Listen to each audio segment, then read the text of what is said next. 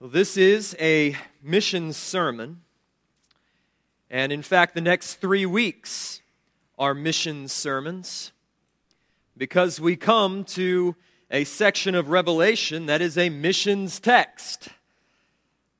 Now, as I said that, I suspect that there were a handful of you whose ears perked up in anticipation because your heart already beats to the rhythm of missions your soul already thrills to the call to go and make known the saving power of Christ among the nations. When Mike was talking about going and declaring the glories of Christ that Jesus may be worshiped and that the nations may be glad, your heart said yes and amen. You already know what it is to live the life of a debtor.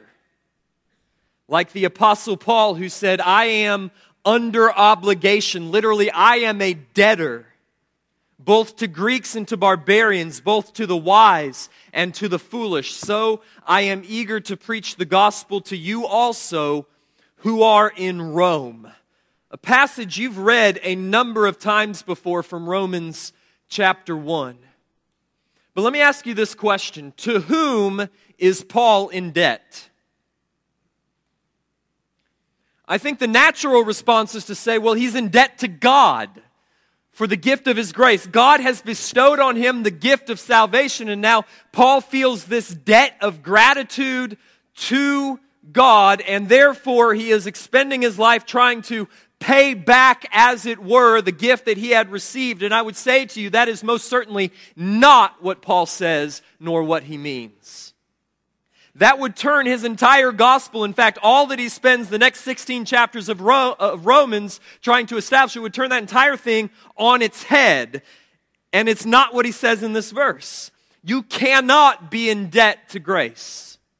It is impossible. Grace is, by its very definition, free and unmerited.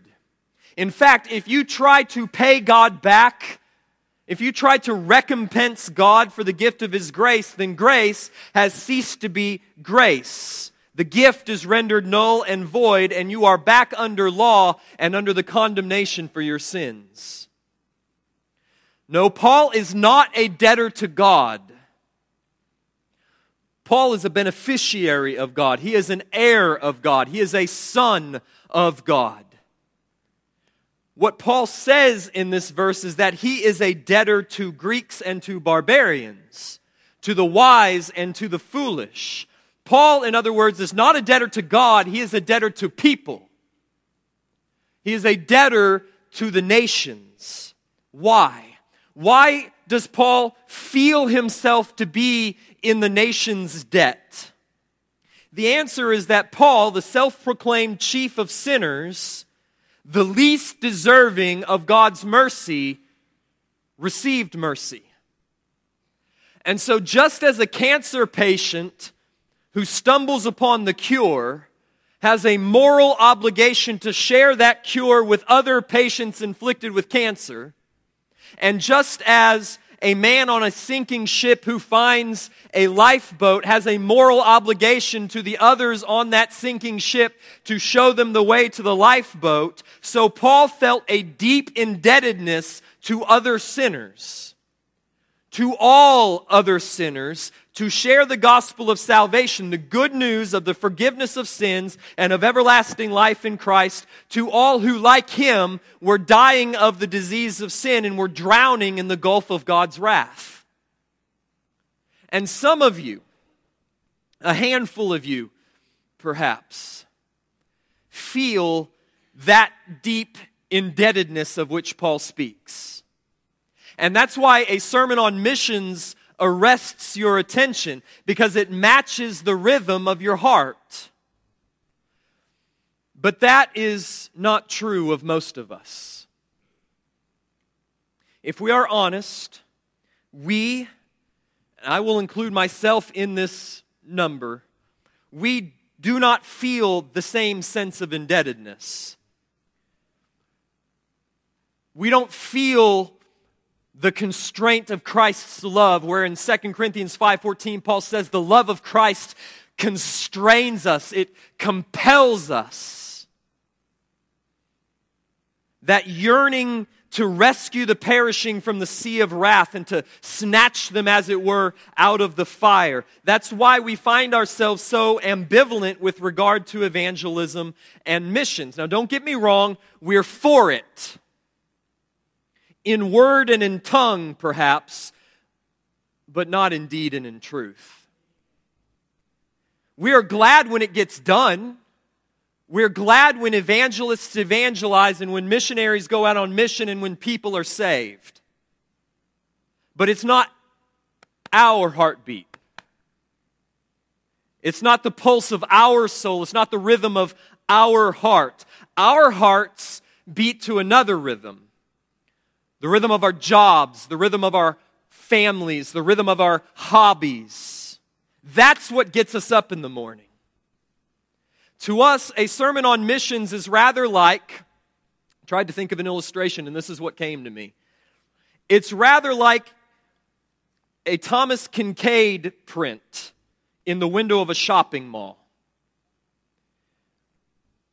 A dime a dozen. Right? You've seen them a hundred times on greeting cards and Christmas cards and everywhere else.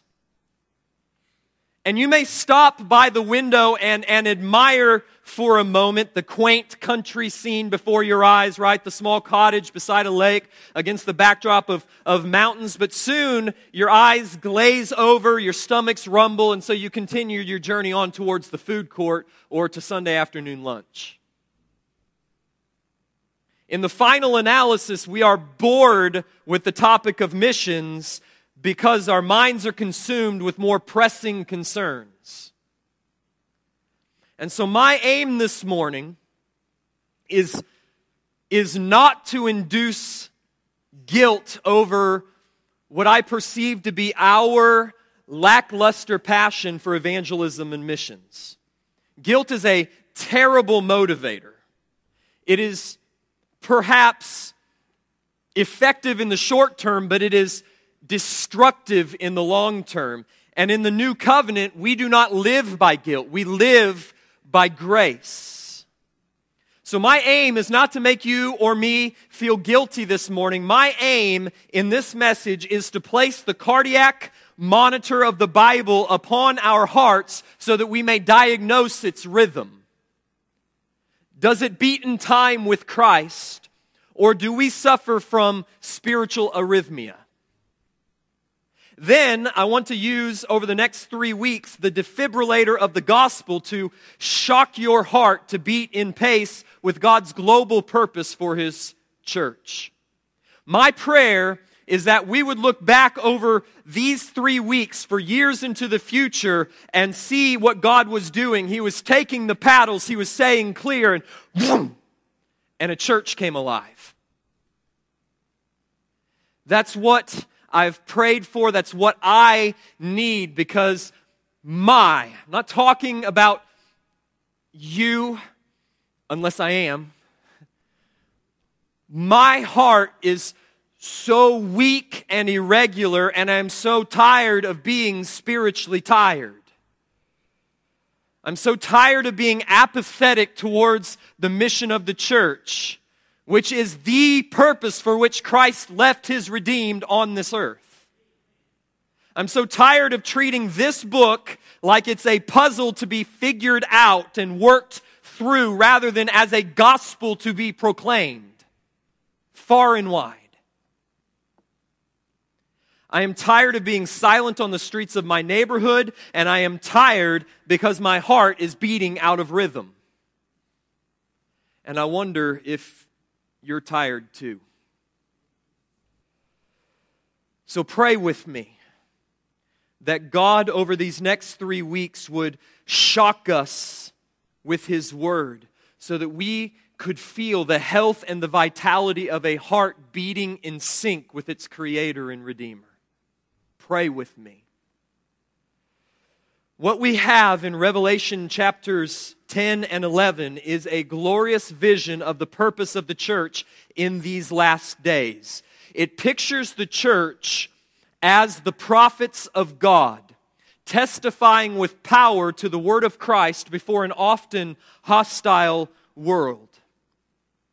And so, my earnest desire over the next three weeks is that this vision of the church given to John between the sixth and the seventh trumpets would become the vision of this church, First Baptist Nixa, that we would become, or that we would come to see ourselves rather as prophets.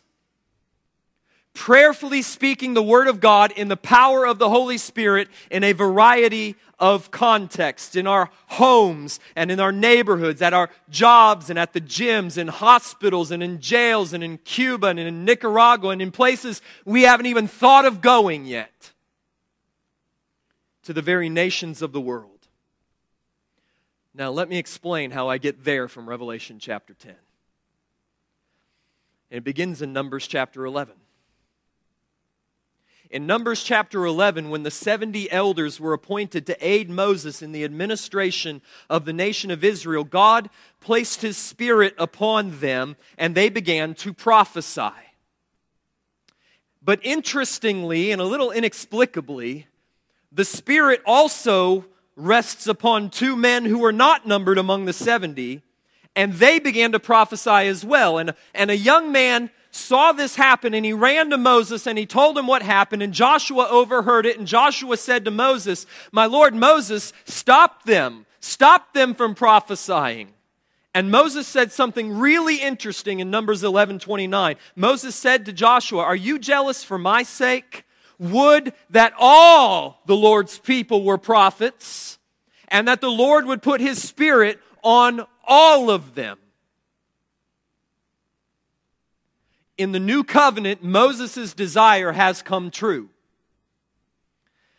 For at Pentecost, in Acts chapter 2, the church is gathered in one place, and they hear the sound of a mighty rushing wind, and the Holy Spirit falls upon them in tongues of fire, and they begin to declare the mighty works of God in the languages of the nations. And Peter then stands up in the midst of the gathered crowd of thousands and he declares that in these last days, God will pour out his spirit upon all flesh with the result that the sons and daughters of God will prophesy. He then demonstrates quoting from Joel chapter 2, 28 to 32, and applying it to what is going around, going on right around him in their day, he then demonstrates that Joel's promise has come to fulfillment. And he demonstrates what it means. What does it mean that the sons and daughters of God shall prophesy? It means what the church was doing, declaring the mighty works of God and the power of the Holy Spirit. It means what Peter then proceeded to do, which was to stand up in their midst and testify powerfully to the death and resurrection of Christ before the crowds in Jerusalem. That's the fulfillment of Joel's promise that in the last days, God would pour out his spirit upon all flesh, and all the sons and daughters of God would prophesy. Now, you're going to hear me talk about prophecy a lot in the next three weeks. And a little disclaimer if you're kind of in on the debates a little bit between continuationism and cessationism, I'm just going to tell you I'm not going there now. I like to go there, but this isn't the place. So I'm not, in these weeks, I'm not talking about the more restrictive, charismatic gift of prophecy that is mentioned elsewhere in the New Testament in places like Romans 12 6 and 1 Corinthians 12 28. That is a topic for another day. But what does seem clear to me this morning is that Peter saw the events of Pentecost when the gathered church, having all been filled with the Holy Spirit, were declaring the mighty works of God. Peter saw that to be the fulfillment of Joel's new covenant promise and the fulfillment of Moses' desire. Peter, in other words, conceived of the new covenant church as an assembly of prophets, filled with the Holy Spirit, testifying powerfully to the nations of the mighty works of God in Christ. And I want Peter's vision for missions to be our vision. I want that to be our vision for evangelism and missions that captures the heart of First Baptist Nixa. These are the last days, and as God has promised, He has poured out His Spirit upon all His church, and His sons and daughters shall prophesy. And it shall come to pass that everyone who calls on the name of the Lord will be saved. Would that all of the Lord's people would be prophets. Would that God would raise up prophets in our midst, filled with faith and with the power of the Holy Spirit, and boldly speaking the word of God wherever they go. Why not you? Why not you? Will you pray with me? That God would stir in your hearts through these messages? Why not you? Are you a son or daughter of God? You will receive power when the Holy Spirit has come upon you, and you shall be my witnesses. A word which is used interchangeably in the book of Revelation with the word prophets. As I see it this morning, I have two tasks before me. First, I need to explain Revelation 10 and show why I believe that it points to the prophetic role of the church in these last days. And then, secondly, I need to draw out some application. I'm going to give you four truths that you must take to heart if you're going to fulfill this prophetic role in your own life.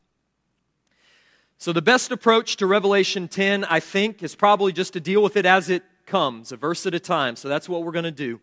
But before we begin, I want to say something about its setting between the sixth and the seventh trumpets.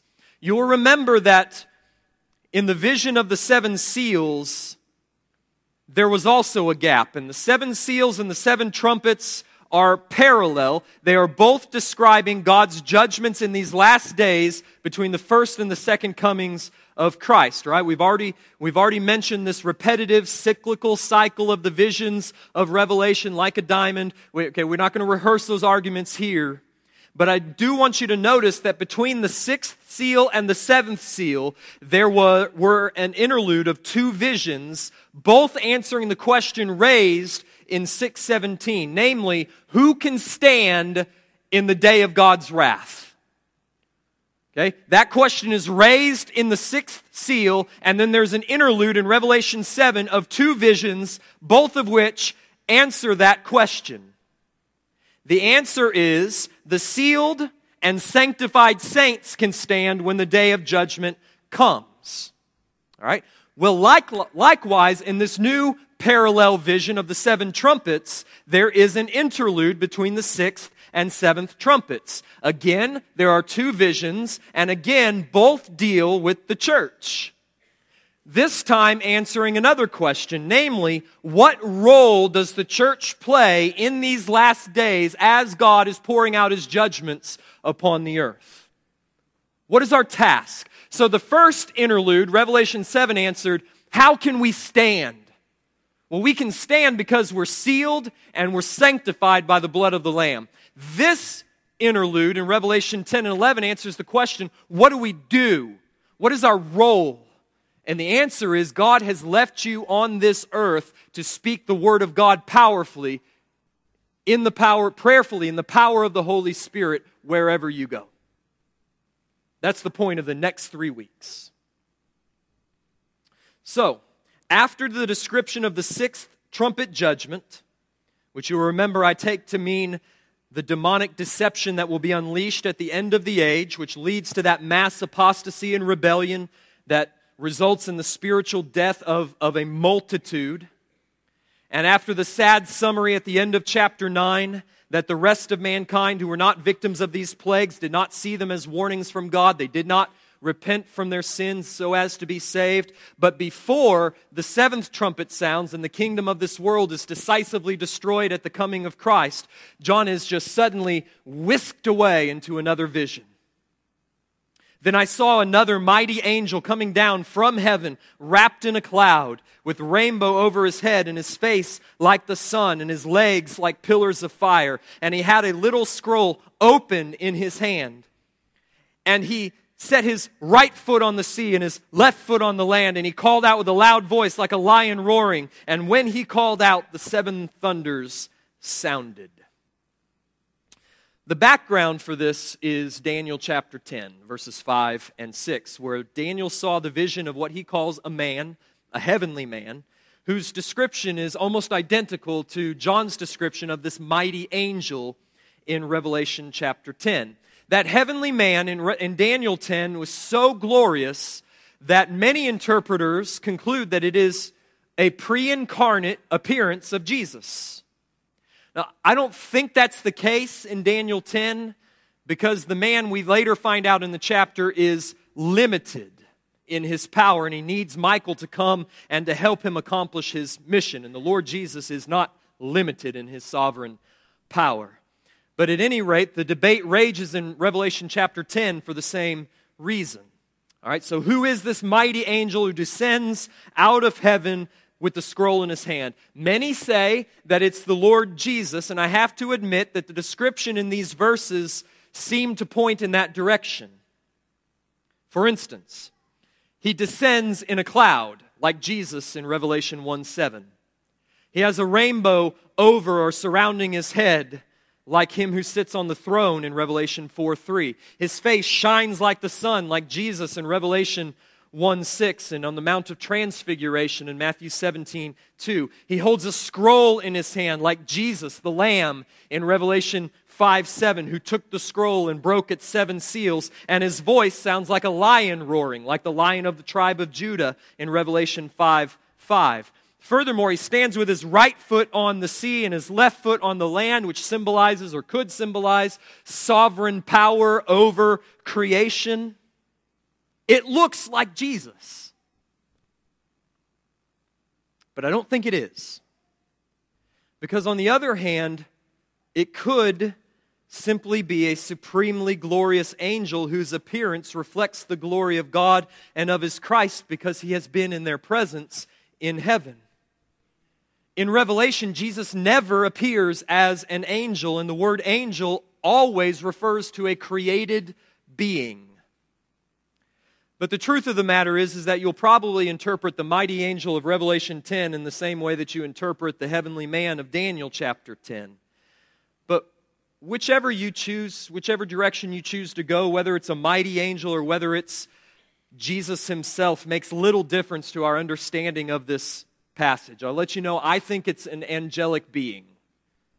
Glorious in appearance because it's been in the presence of the glorious one. G.K. Beale has an interesting and intriguing opinion that this mighty angel of Revelation 10 is the angel of the Lord from the Old Testament. A figure who quite clearly possesses divine attributes and is identified as uh, a pre incarnate appearance of Christ. In other words, G.K. Beale believes that this mighty angel is Jesus, but Jesus as appearing as the angel of the Lord from the book of Exodus. And he's doing this because John is making a connection with the book of Exodus. For instance, John says that he's wrapped in a cloud and his legs are like pillars of fire. And a cloud and pillars of fire, does that sound familiar? Well, that's how God manifested his presence among his people in the wilderness. And John will see the church pictured as a people in the wilderness, particularly in Revelation chapter 12. So, according to Beale, the point of the reference here to God's presence with Israel in the wilderness is that the same divine presence protects and guides the faithful witnesses of the new Israel in the wilderness of this world, as the following chapters reveal, which is an interesting thought, but I don't think he's right. I think that this is indeed an angel, a mighty angel, a glorious angel, but an angel nonetheless. How then are we to understand the little scroll that's in his hand. What's that? Is it the same scroll that Jesus took in chapter 5 and proceeded to break its seals and unleash God's judgments upon the world? A lot of people say yes because of the links between Revelation 10 and Revelation 5.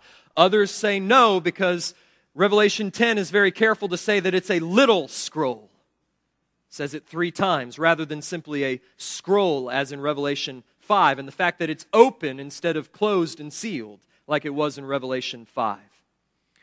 I think that this is the same scroll, or at least a part of the same scroll, because of the, the strong links verbally with Revelation chapter 5 and the fact that both 5 and 10 find their background in Ezekiel 2 and 3, as we'll see in a moment. So think back to the scroll of Revelation chapter 5. I think it's the same scroll, or at least a part of it here in Revelation 10. That was the scroll of destiny, right? In there was written the destiny of the world, and Jesus, the Lamb, by taking it and breaking its seals, he is unfolding or unleashing the destiny of the world. Well, this is a little scroll. It's a part of the scroll of destiny because it, in particular, pertains to the destiny of the church in these last days as a larger part of the whole destiny of the world. Revelation 10 and 11 unveils the destiny of the church in these last days, which is just a small part of the whole destiny of the world, the whole scroll. So it's a little scroll as opposed to a whole scroll, and it is open because Jesus has already broken the seals and he's unfolded it. it's open because he wants us to know what's in it, namely the contents of 10 and 11.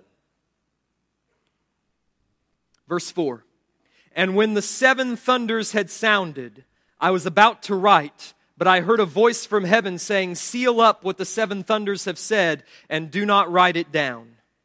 All right, so this enormous angelic figure plants his right foot on the sea and his left foot on the land, and he begins to speak, and his, his voice is like the roaring of a lion. And when he speaks, seven thunders from heaven speak back. The seven thunders are probably symbolic of the voice of God. The voice of God is also often spoken like of in the form of thunder, like in Psalm 29. Thunder is a symbol of divine judgment. And so, what it appears is that John hears the revelation of another sevenfold series of judgments, like the seals and the trumpets and the bowls of wrath to come. And John understands what they say because he's about, he gets his pen out and he's about to write it down until he hears a voice from heaven saying, Stop. Do not write it down, but rather seal it up which I would say is a reminder that while God has made known to us much of his sovereign will, he has not made known to us everything. He's made known to us much of the scroll of destiny, but he retains some knowledge for himself alone. He has not told us everything there is to know about this age or the age to come, only what we need to know to faithfully persevere and faithfully bear witness to his word.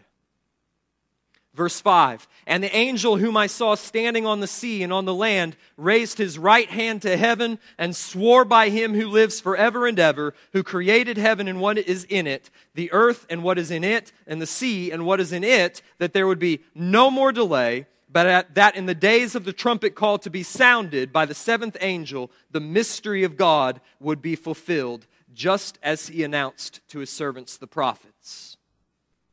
All right?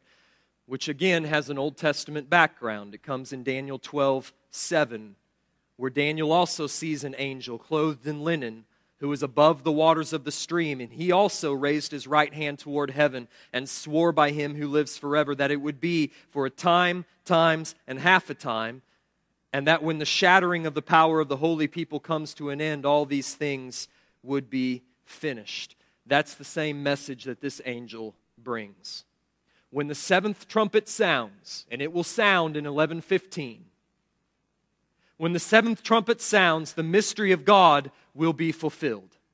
Christ will return, history will be finished, the elect will be gathered to Christ, the dead will be raised, the judgment will come, and God has announced this ahead of time to his servants, the prophets. All right, stick that last phrase, his servants, the prophets, stick that in your back pocket. We're going to come back to that. Verse 8. Then the voice that I heard from heaven spoke to me again, saying, Go, take the scroll that is open in the hand of the angel who is standing on the sea and on the land. So I went to the angel and I told him to give me that little scroll. And he said to me, Take and eat it. It will make your stomach bitter, but in your mouth it will be as sweet as honey. And I took the little scroll from the hand of the angel and I ate it. And it was as sweet as honey in my mouth. But when I had eaten it, my stomach was made bitter, and I was told, You must again prophesy about many peoples and nations and languages and kings. This is a retelling of what transpired in Ezekiel chapters 2 and 3. When Ezekiel was called and commissioned by God to be his prophet, and Ezekiel was given a scroll that contained words of judgment and lamentation and woe. And he was told to eat the scroll. And when he did, it tasted to him sweet as honey. And John's visionary experience is nearly identical, except that John says that when he had eaten the scroll, though it tasted like honey in his mouth, it turned his stomach bitter. So, what does all this mean? That's verses 1 to 11. What does all of this mean? And how does it happen, or how does it work together with you and missions? What's the connection? What we have in Revelation chapter 10 is a graphic depiction of the opening verses of Revelation. And I want you to turn there with me. Revelation chapter 1, verses 1 through 3.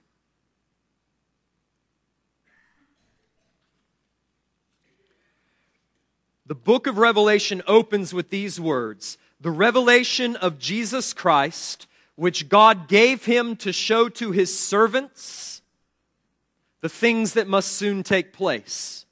He made it known by sending his angel to his servant John, who bore witness to the word of God and to the testimony of Jesus Christ, even to all that he saw. Blessed is the one who reads aloud the words of this prophecy. And blessed are those who hear and who keep what is written in it, for the time is near. So in Revelation 1 1 to 3, you see this chain of revelation stretching from God the Father to his servants. That's you. You are the servants that this revelation is intended for. And the chain has five links coming from the Father on, on the way down. And I want you to see these. Number one, first link. God the Father gave this prophecy to Jesus Christ. Do you see that in Revelation 1 1? He gave this prophecy to Jesus Christ. That was depicted in Revelation chapter 5 when the Lamb took the scroll out of the right hand of him who sits on the throne, namely the Father. Okay? Number two, Jesus sent his angel. I think this is depicted by the mighty angel that comes from heaven down to, number three, his servant John. So the Father to the Son, the Son to the angel, the angel to John. And we see that at the end of chapter 10 when John then walks up to the angel and takes the little scroll out of his right hand. Well, then John bore witness to the Word of God and to the testimony of Jesus Christ, even to all that he saw, by writing it down, closing it up, and sending it to the churches. That's the fourth link in the chain. John to the churches. But there's a fifth link. The churches, who are identified in 1 1 as the servants of God and are identified in 10:7 as his servants the prophets make known this prophecy according to verse 3 by reading it aloud. Blessed is he who reads aloud the words of this prophecy. And then he turns right around and says, And blessed is the one who hears it when it is read aloud and keeps it. So there's a fifth link in this chain, namely from the churches to the nations. The churches speak the words of this prophecy to the nations, and when the nations hear it and receive it and keep it, they come underneath the blessing of God. Five links in the chain of revelation from the Father to the nations God the Father to his Son, the Son to the angel, the angel to John, John to the churches, and the churches to the world. I think that's exactly what is pictured in Revelation 10 and 11. In Revelation 10, we see the angel descending from heaven from Christ, who had already gone and taken the scroll from the Father. And he comes and gives this scroll, this prophecy is what Revelation 1 3 calls it. He gives this scroll to John, who then writes it down and gives it to the church. And that's what we're reading and studying today. And in Revelation 11, although you're going to have to take my word for it until next week, we see the church pictured as two prophets who prophesy before a hostile world. So before the last trumpet sounds, that's why this vision is here between 6 and 7. Before the last trumpet sounds and the mystery is fulfilled and the end comes, when history is consummated and the final judgment unveils and it's everlastingly too late for men to repent, God has called and commissioned His church to be prophets in these last days to prayerfully speak the Word of God in the power of the Holy Spirit to the church and to the nations, in our homes and in our jobs, to our friends and to our families. God has called us to be prophets, and prophets speak the words of the prophecy, which is exactly what God calls this book in Revelation 1 3 and other places, in order that men may hear it, heed it, and be blessed. You see it? There's a chain of five links stretching from the throne of God through you and to the nations of the world. So I come back to the first question what about you? Why not you?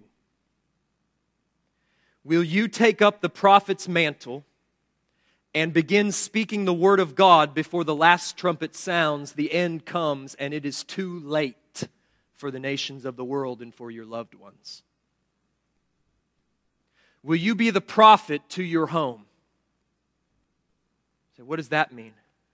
It means bringing them the Word of God and bringing it to bear upon your children and what they're going through, and bringing it to bear upon your spouse and what they're going through, and bringing it to bear upon your family. It is bringing the words of the prophecy which you received from heaven to them Will you be the prophet to your home? Men, we must be. Will you be the prophet to your workplace? Speaking the word of God prayerfully in the power of the Holy Spirit to your coworkers who ask you to give an account for the hope that you have, yet with gentleness and reverence. Will you be the prophet of God to your street, telling of the mighty works of God to your neighbors who you see every day? If you would, then you must know four truths that I want to draw out of Revelation 10 and give to you. Because prophets have to know four things. And this is how we'll close. Number one, you must, the word must be believed. The word must be believed. If you would prophesy with confidence in the power of the Holy Spirit, you must be utterly convinced that the words of this prophecy, God's words, not mine, the words of this prophecy come from the throne. That they are therefore infallible, inerrant, and inspired of the Holy Spirit, and thereby bear God's divine authority. You mu- that question must be settled in your mind before you will be able to speak with any power whatsoever. In other words, you must believe that there are no weak links in that chain of revelation. God gave this revelation to his son. His son gave it to his angel. His angel came down from heaven bearing a scroll in his hand and gave it to the apostle John, who did not, by the way, add nor take away from the book of this prophecy, which is what he says in Revelation 22, 18, and 19, but rather wrote it down faithfully and transmitted it to us, the church. There are no weak links in the chain of revelation, and you have to know that if you're going to speak with power. This word, which I hold in my hand, comes from God and is perfect. And the world needs it. Secondly, the word must be eaten. If you would prophesy with confidence in the power of the Holy Spirit, the word must not be outside of you, but in you. It must become part of you, which is why God commanded Ezekiel to eat the scroll and to fill his stomach with it. It's why the angel instructed John to eat the scroll that was given to him. A prophet is not a detached, apathetic, objective messenger. He's not like a mail carrier who just drops off letters and says, Here you go, but doesn't care about what's inside the envelope. A prophet knows the message, feels the message, has fed on the message such that it has become a part of him. A prophet says with Jeremiah, Your words were found and I ate them, and your words became to me a joy and the delight of my heart, for I am called by your name. A prophet knows what it is to be under the prophetic burden such that Jeremiah said in Jeremiah 20 and verse 9, if I say, I will not mention him and I will not speak anymore in his name, I'll just, I'll just go day by day with my family and I'll go to work and I'll leave work and I'll go to my hobbies and, and, and I'm not going to speak in his name. There is in my heart burning as it were a fire shut up in my bones and I'm weary of holding it in. Indeed, I cannot. And that doesn't happen until you eat this word. It's got to be in you before it will burn in you and explode out of you. For out of the overflow of the heart, the mouth speaks. And the reason why we're not speaking is because we're not eating. If you would be a prophet, you must feed on the word. Third, you must know that the word is bittersweet. And if you would be a prophet, you must embrace this fact. The scroll which Ezekiel ate was filled with words of lamentation and mourning and woe. The scroll that John tasted was sweet as honey, but then turned his stomach bitter. The words of this prophecy taste sweet as honey because it is truth and it is grace and it is life to those who hear but it also embitters the stomach of the messenger. It embitters the stomach because it is a word of judgment and of lamentation and of mourning and of woe to those who will not hear. When you feed upon this word, there will be times when you feel as if you are eating honey from the honeycomb. Such freedom from sin and guilt and shame, such grace, such mercy, such righteousness, such wisdom is found in the words of this prophecy, and you'll feel as if you're eating sugar. But there will be times when you feed on this word and you weep in mourning and tremble in fear. Such judgment such wrath, such darkness. But the prophet speaks the sweet and the bitter. For he dare not do other than to speak the whole counsel of God. Which is exactly why John closes Revelation with these words I warn everyone. Be warned, First Baptist Nixa. I warn everyone who hears the words of the prophecy of this book. If anyone adds to them, God will add to him the plagues described in this book. And if anyone takes away from the words of the book of this prophecy, God will take away his share in the tree of life and in the holy city, which are described in this book. You don't monkey around with the prophecy the world, your family, your friends, your kids, your spouse, your coworkers, your neighbors, the nations. They need the whole counsel of God, the sweet and the bitter alike. Finally, the word must be proclaimed. You must know your calling. And it shall be, God declares, that I will pour out my spirit on all flesh, and your sons and your daughters shall prophesy. Or, as John was told in verse 11, you must again prophesy about many peoples and nations and languages and kings. Beloved, that is why you have been given a book and have been left upon this earth. That's it you must prophesy. You must prayerfully speak the words of this book in the power of the Holy Spirit in the context in which God providentially places you. You must speak the bitter truth word far and wide. You must prophesy. So, God grant us to be faithful to this task and to embrace over the next three weeks this comprehensive vision of the church as the prophets of God in these last days. God grant us utterance and forbid that we would be silent any longer. For we don't have long. We only have until the last trumpet sounds.